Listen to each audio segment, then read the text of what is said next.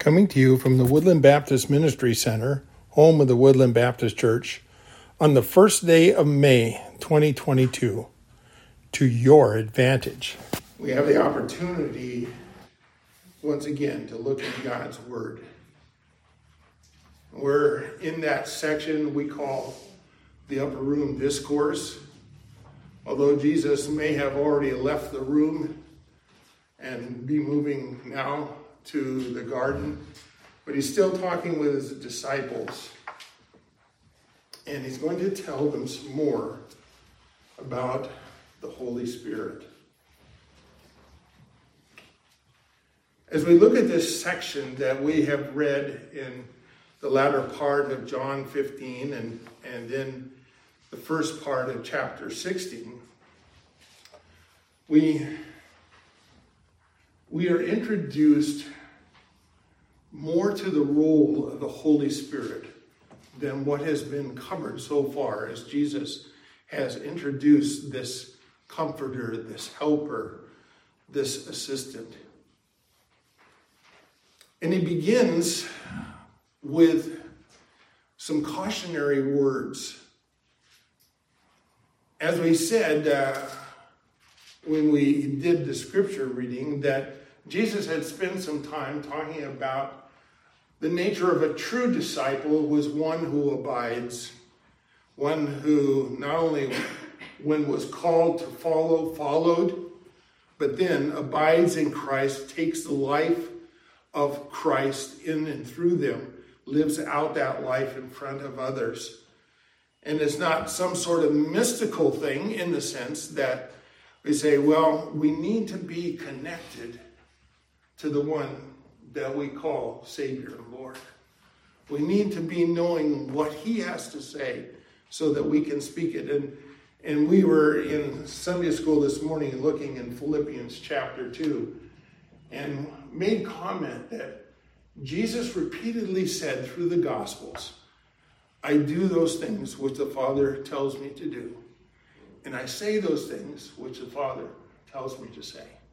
In much the same way, when we abide in Christ, we do what our Lord tells us to do, and we say what the Lord tells us to say.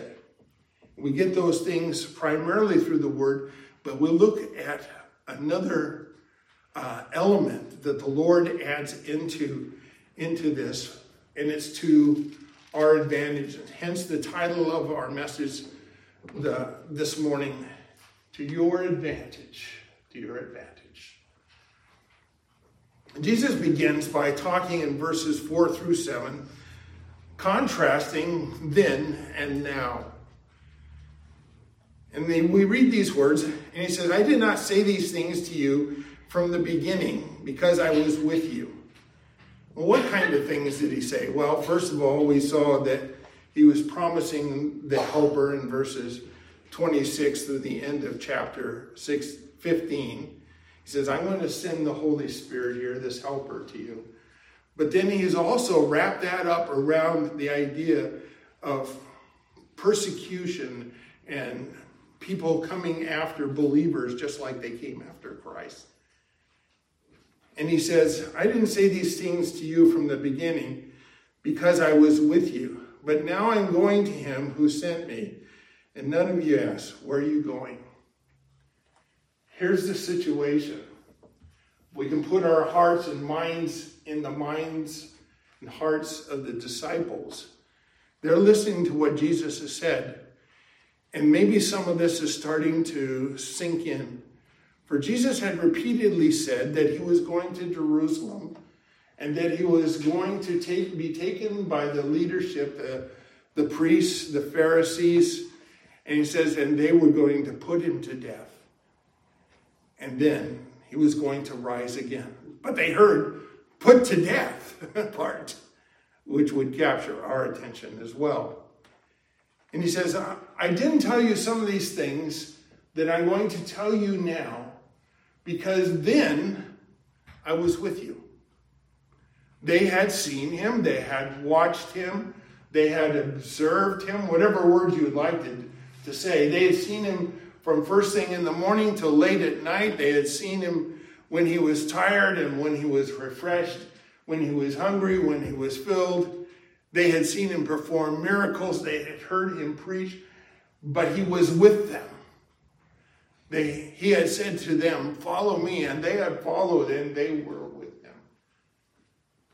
And that was then. And he says, So I didn't tell you too much about what I'm going to tell you, because then I was with you. Then I was with you. But now there's sorrow in your heart. Why? Because it said, I'm going away. There's sorrow in your heart now because you couldn't handle the truth about some of these things until now. Now you're sort of primed for this because the question that comes up, and you didn't want to press the issue where are you going because you didn't want to hear some of the answers. You didn't want to know what was going to happen. And he says, he says, I, I have said these things to you but sorrow has filled your heart. They had heard those things and they were heartsick. If someone we loved, someone we cared, said, I'm not going to be with you anymore, what would be our response? We would feel the same way. We would feel the same way. We would say, what are we going to do? And that might be a selfish thing, but it goes to our heart. We go, I'll be lost without you. How, how am I supposed to go on from here if, if you're gone? And he says, and so what has happened is it's sort of unspoken among you, but all of you are feeling the same thing. You're all at a loss about these words when I say I'm going to be gone.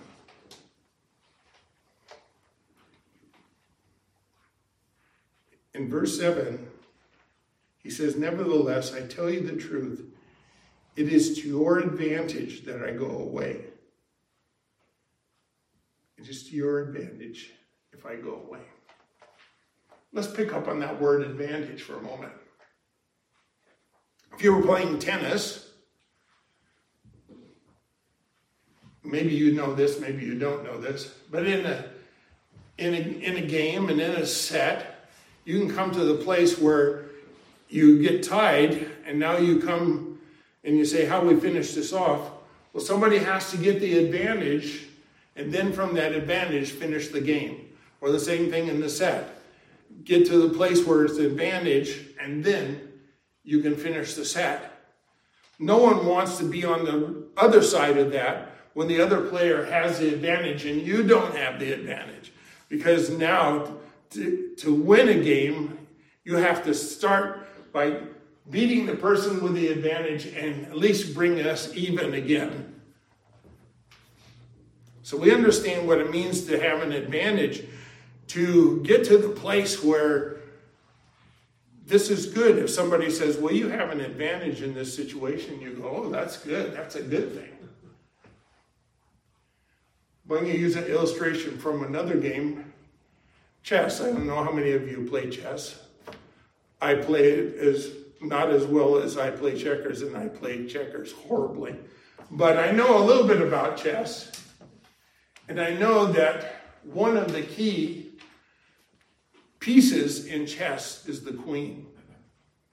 The queen has the mobility to move in, in any direction, north and south, east and west, and can move multiple spaces not limited like a pawn or any of those others. And has that flexibility. Queen is a valuable piece. And you go, the loss of a queen is not the end of the game because the king is the key one for the towards winning the game or losing the game. But the queen is such a valuable piece.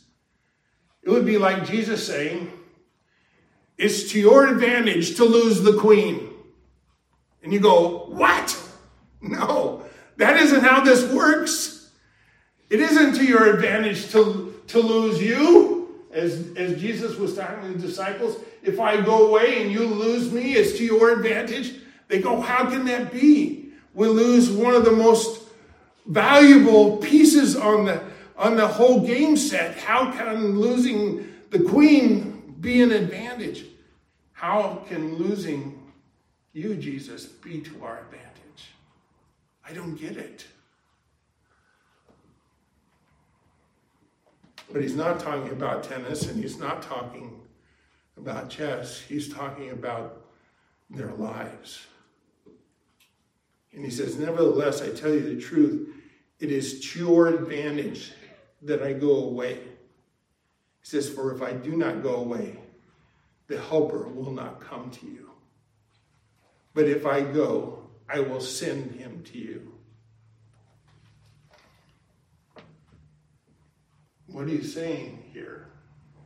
He says, as, as much as you see me as valuable, and I can appreciate that, he says, it's to your advantage if I go away. And you go, how can that be? How, how in the world can your leaving be an advantage to us? Well, they've gotten a little taste of it already. Remember in the ministry, Jesus sent them out two by two out into the different villages. When they went out two by two into the villages, how many Jesuses went out there? They didn't have Jesus to go with them. If Jesus went with one of the pairs of disciples, the other ones didn't have him. What Jesus is making reference to and why it was to their advantage. He says, if I go away, the Holy Spirit can come. And if the Holy Spirit comes, he can be with all of you all of the time. Doesn't matter if you're separated, doesn't matter if this person or this group goes off that direction, this person or that group goes off another direction. The Holy Spirit can be with all of you. And that's to your advantage. To your advantage, I am sending the Holy Spirit. And then he goes on from there to talk about what the Holy Spirit would do. And he gives us two uh, elements here one, the Holy Spirit in the ministry in the world, and then the Holy Spirit in the ministry of the heart and the life of believers. And it's all here in a few short verses in this passage. And he says in verse 8 and following, and when he comes, he will convict the world. And so this first segment has to do with the Holy Spirit and the relationship to the world. Now, he's not talking about the planet here. He's talking about the people in this world and the world system. He's talking about those who do not know Christ as Savior and Lord, even though that concept really hadn't been literally fleshed out yet because he hadn't gone to the cross. But looking back, we would say that. The difference between a true believer, a true follower, a true abider, and one who is not, he's talking about the nots. Okay? And he says, What is the role of the Holy Spirit then in that's advantageous to you if, if I go away and I send him? What's the advantage to you? And he says, Because you won't be alone. As you're out doing ministry, and I'm going to ask the Sunday school class, okay? The two things we're to do in building up disciples is number one, Hmm? Birthing. Birthing, and second one? Growing, or evangelism and edification, if you like the bigger terms. Okay? And so he says, It's to your advantage I go away, because when you're working in the world and you're dealing with the areas of evangelism and sharing the truth in the life, you're going to want to have the Holy Spirit working in the hearts and lives of those that you, as ministers of reconciliation, are working with. So, this is what he's saying. And he says, the principal role of the Holy Spirit, as he says, centers on this word. In verse 8, he says, he will convict the world. Now, we think in conviction more along the lines of, a, of something, in legal action where a person is prosecuted or something. But it's more than that. It's the idea of exposing those things that are false, revealing those things that are truth, showing the error, error of the world's thinking in the lives of those who live in this world. And he says that's what the Holy Spirit is going to do. So when you're out doing what I have called you to do, and he was soon to give them the, the Great Commission, he says, when you're disciple making, when you are sharing the faith and bringing people to Christ as ministers of reconciliation, when you then help them to go on in discipleship and grow, he says, when we're focusing on the world, you're not alone. The Holy Spirit is going to be working in their hearts as well. And he says he's going to focus on these three things of sin and righteousness and judgment. And then, because we probably wouldn't know what he's talking about when he's sin and righteousness and judgment, he tells us concerning sin because they do not believe in me. And so the problem that the Holy Spirit will be addressing in the lives of unbeliever is the fact of their unbelief. He says, I'm going to deal with their sin and bring it to light and show them that they are in desperate need. I don't know how much evangelism you have done. But to try and convince somebody against their will, forget it. It's not going to happen. The only way a person will come to Christ is when they're convinced that their sin is put them in a terrible position under judgment of God and deserving of death. And who does that? That's the work of the Holy Spirit. That's what he says. He's come into the world to expose sin or to convict the world of sin, basically their unbelief, and show the error of their thinking. In other words, if they say, hey, I'm okay, you're okay, we're all okay, Holy Spirit goes, oh no. Role of Holy Spirit in the life of an unbeliever is go.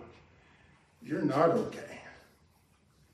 You know, you are separated from your Creator.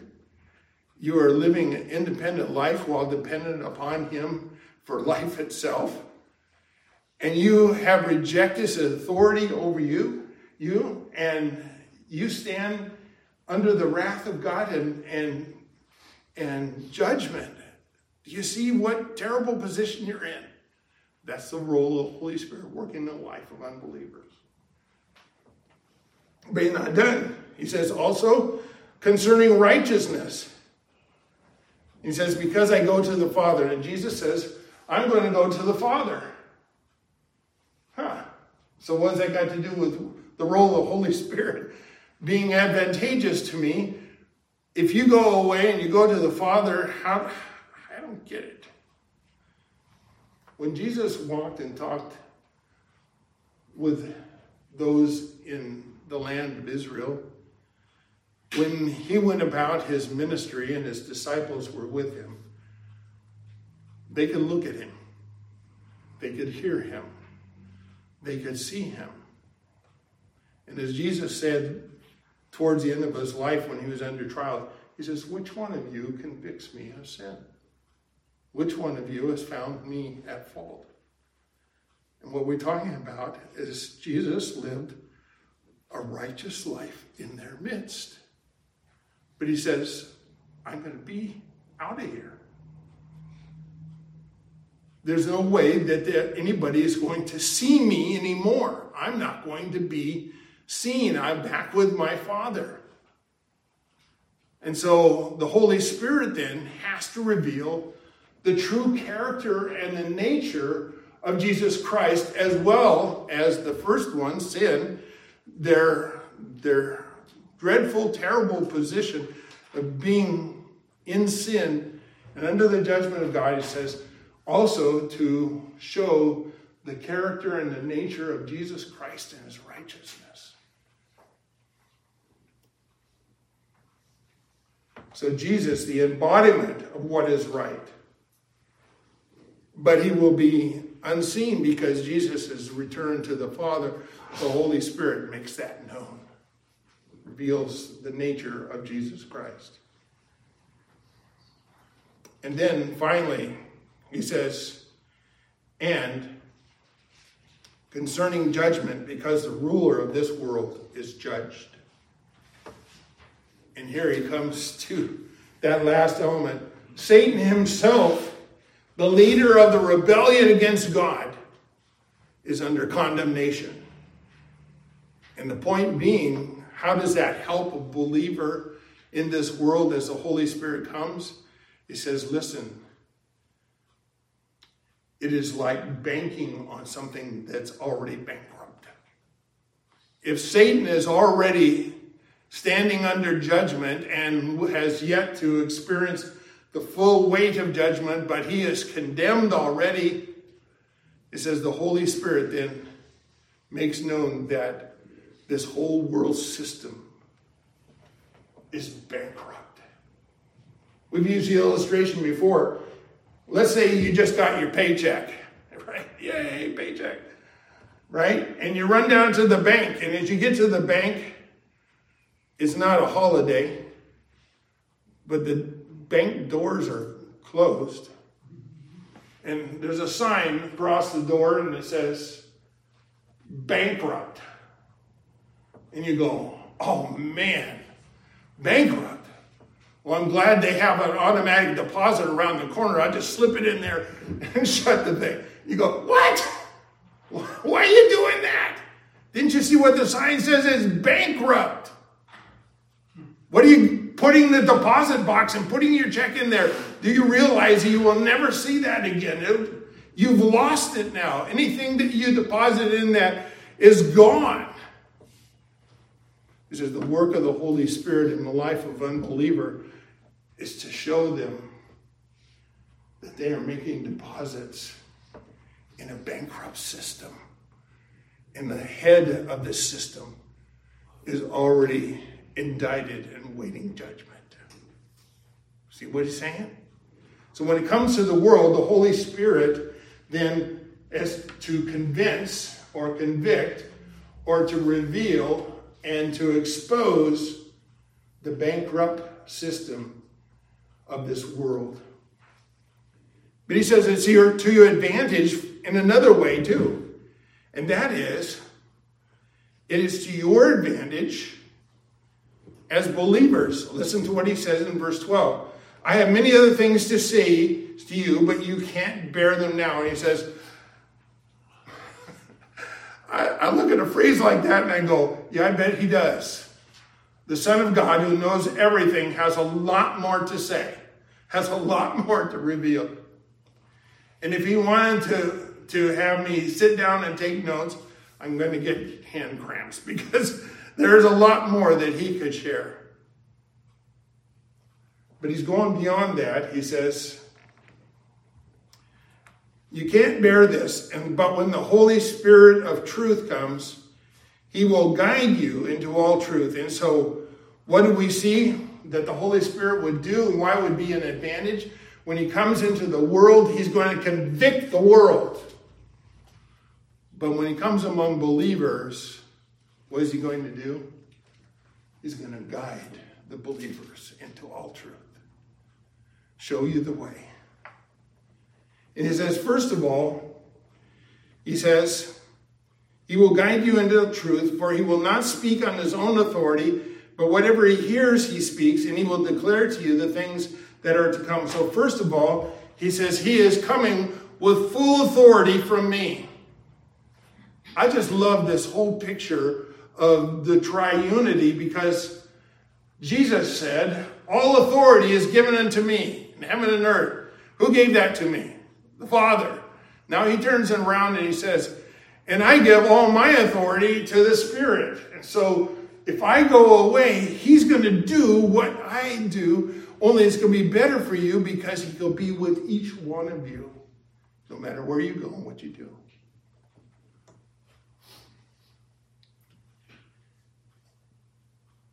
He says, I, the Holy Spirit's going to come with full authority. He will not speak on his own authority. Whatever he hears, he speaks. He will declare to you the things that will come. Have you noticed this phrase? This is a parallel to what Jesus said when he was involved in his earthly ministry. We talked about it in Sunday school this morning. The idea that Jesus came and he placed himself under the authority of the Father and says, I'm going to say the things the Father tells me to say, and I'm going to do those things that the Father tells me to do. And now he says, I'm going to send the Spirit, but he's not going to go off on his own tangent and do his own thing. He's going to say the things that I tell him to say. He's going to do those things which I tell him to do. And we see this whole chain of authority being passed down. He says, So you, it's going to be to your advantage. You're not missing out on anything except my presence. You'll have that one day. But in the meantime, you're going to have the Holy Spirit, and his ministry is going to be multiplied among every one of you. In other words, Jesus said, I have more to tell you. But I'm just not going to say, I have more to tell you, and then go away. He says, I have more to tell you, but I'm sending the Spirit. And when He comes, He'll carry on. He'll carry on. He will continue to teach. He will continue to guide. He will continue to share the truth. Jesus is not done discipling.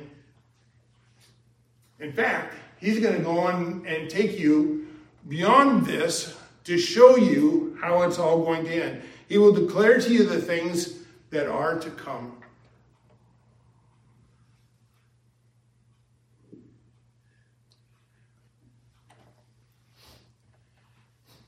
Someone says, what, What's the purpose of the book of Revelation? And the answer is obvious to confuse us with all the weird pictures.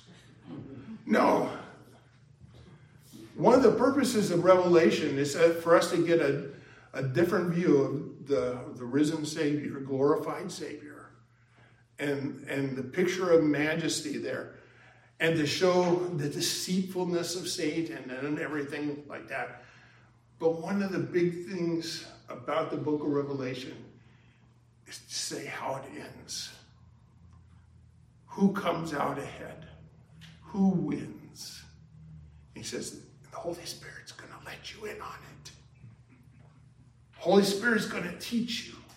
It's going to show you how it all ends.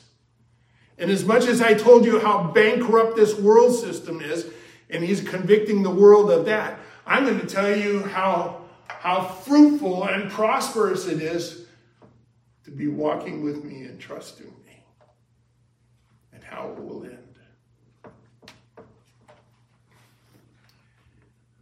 And we come to the last statement.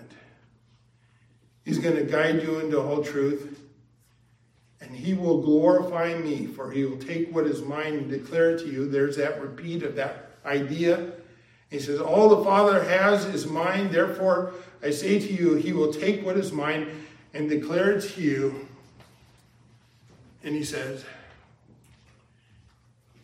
Don't be sorrowful about me going because when I send the Holy Spirit, He's going to bring Him to mind in you.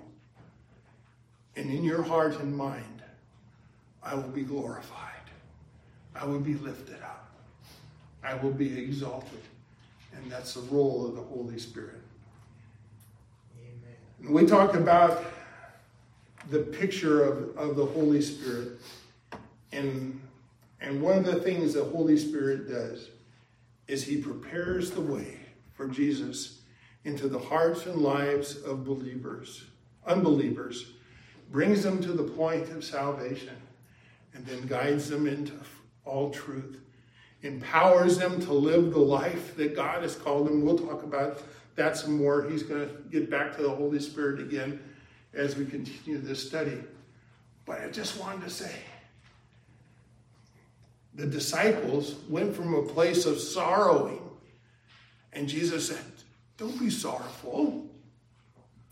I get it. I'm going away. You're going to miss me. I, I understand that. I'm not oblivious to how your feelings, but I'm telling you, it's to your advantage. You will be in a better position because I'm gone away, because I'm sending the Holy Spirit. And all these things that you have come to rely on in me and see in me, the Holy Spirit is going to bring to your heart, bring to your mind, going to be at work in this world and being at, at work in your heart and life as well. So you need not be sorrowful. It's to your advantage that I go away. And to that we can go, if we believe it, amen. Thankful. Jesus, you were looking out for us. You knew our cares and concerns. You know what's in our heart.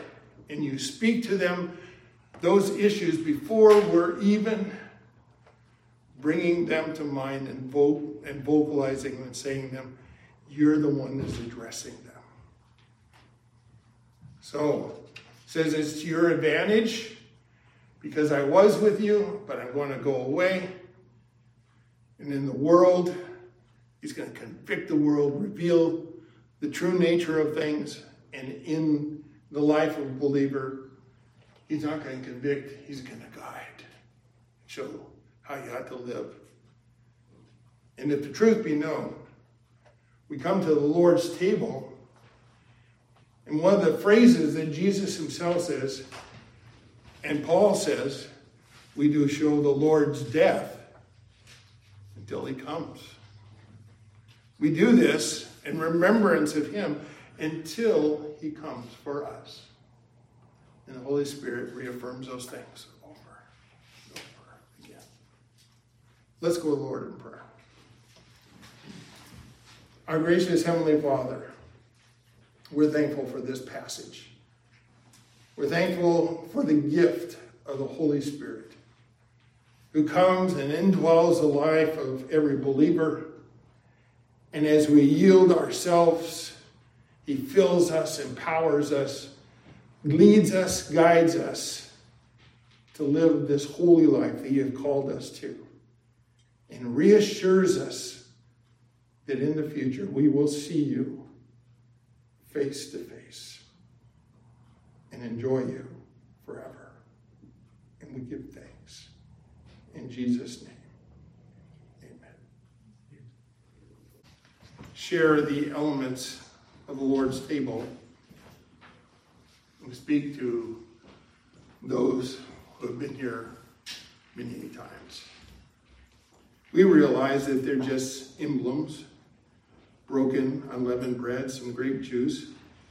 That's all they are, that's what they stay. But we use them, and the Lord used them to speak to something in our hearts and lives about the person and the work of Jesus Christ. His body broken for us, his blood shed on our behalf. And Paul, when he's writing to the church at Corinth, who had multiplicity of problems, he says, Prepare yourself as you come to partake.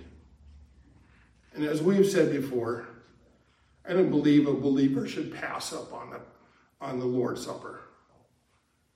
You say, well, we're supposed to eat in a worthy manner. I don't feel very worthy right now. Maybe you've been struggling. Maybe you've got sin in your life that's unconfessed and, and the Lord's been convicting you. The Holy Spirit been doing his job. and you go, I'm not sure. He says, it's one of the reasons why we tell you to prepare. And how do you prepare? Confess. Say, Lord, here I am. Why you picked me, I have no clue, but you did pick me. And here I am, your child, by your grace and mercy. I don't get it. But boy, I stumbled and I have fallen and I have chosen things that were less than your glory. Forgive me. If we confess our sins, He is faithful and just to forgive us our sins and to cleanse us from 10% of our unrighteousness. No, all our unrighteousness. You say, well, what if there's things that I have done that I've offended him, but I don't know? You leave that to him. You take care of the things that you know. How do I how can I say that? I says because the Holy Spirit, according to Romans 8, takes the things of our heart and with words unspoken lifts them up to the Son who brings them before the Father. So we give you a few moments here. And if you say, oh, I really feel unworthy, I feel like there's sin in my life, I don't know if I should partake or not, take these few moments and get right with God. Doesn't, doesn't take a long time. You don't have to pull out the sackcloth and ashes and throw it in the air, weep and wail. It's not a bad thing, but don't do it here. The ladies don't want to clean up after you. And I don't mean to make light of this. What I'm speaking to is your heart humbled before Him, repentant. Take a few moments before the Lord, and then we'll share these elements together.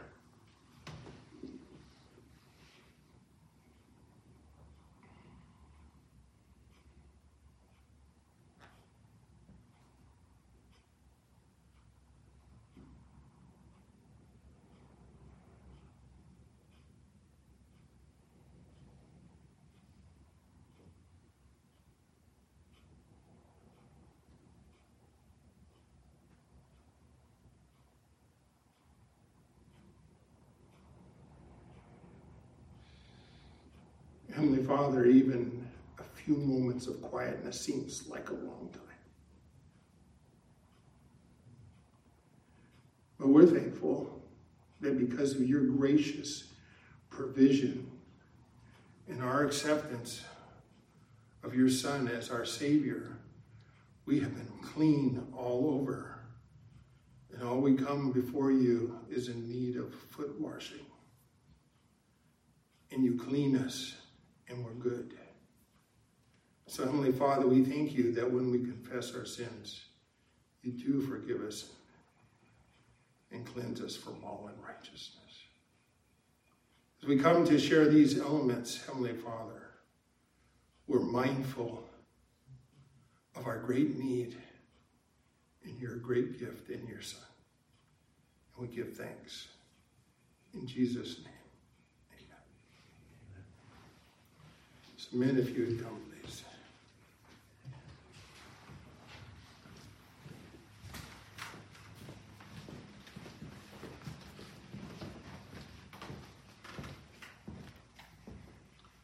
Amar has been coming and recently came and been part of our fellowship.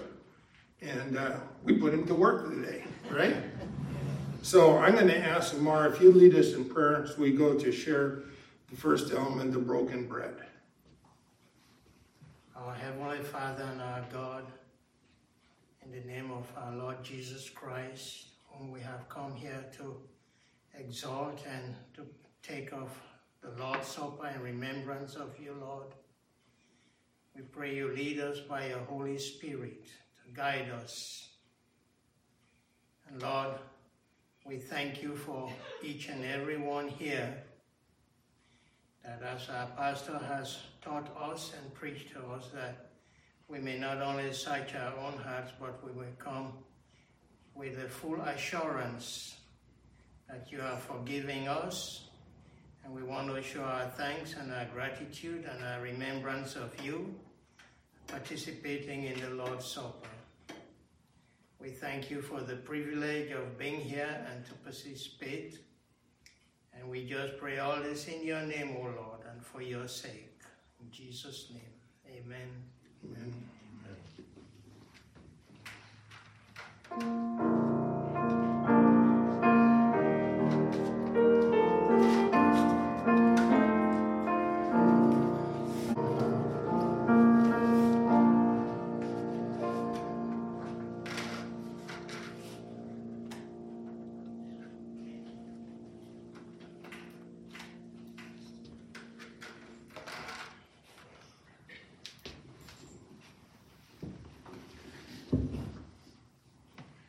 We recently celebrated uh, Passover Seder, and Jesus took that last Passover with his disciples and took the bread after the supper.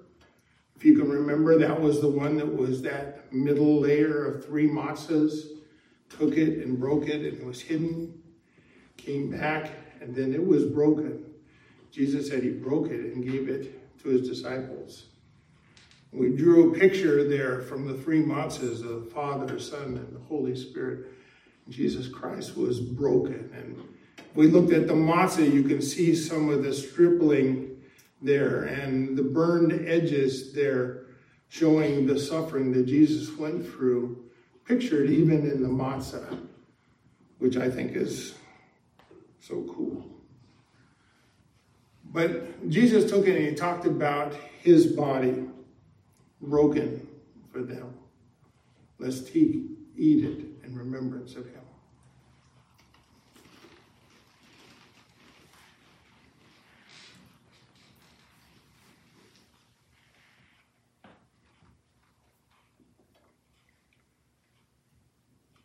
Likewise, coming out of that Passover um, picture, Jesus took the cup after the supper, which would have made it the third cup of the four cups that are used in a Passover. And even today, it's known as the cup of redemption, which I think is powerful because that's how even the Jews call it. The, and and blessed it and gave it to his disciples. I'm going to ask Mike if you lead us in prayer as we share the cup. Dear Heavenly Father, again, we thank you and we praise you, Father, for your, your grace and your mercy upon us, for your Son upon the cross and the blood that was shed for us, so that we may be redeemed, we may be free and live and have eternal life. Father God, let our lives glorify you and our lives be lived out as a thanks for the great price that was paid for us. We give you glory and honor, and in Jesus' mighty name we pray. Amen. Amen.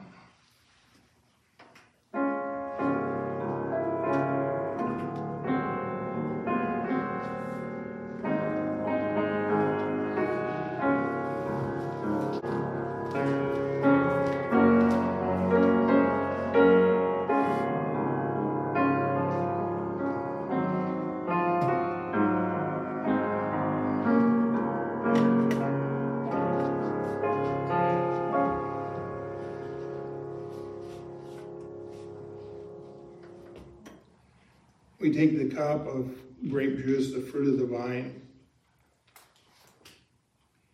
And it speaks to us of the blood that's shed by Jesus Christ on our behalf. And we partake.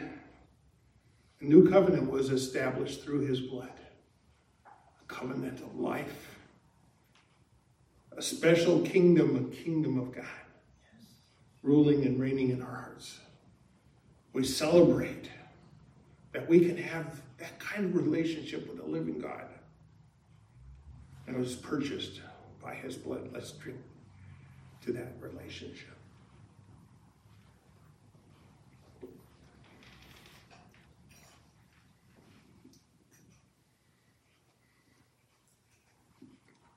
Going to ask the men to come around and, and pick up the cups, if you will, please.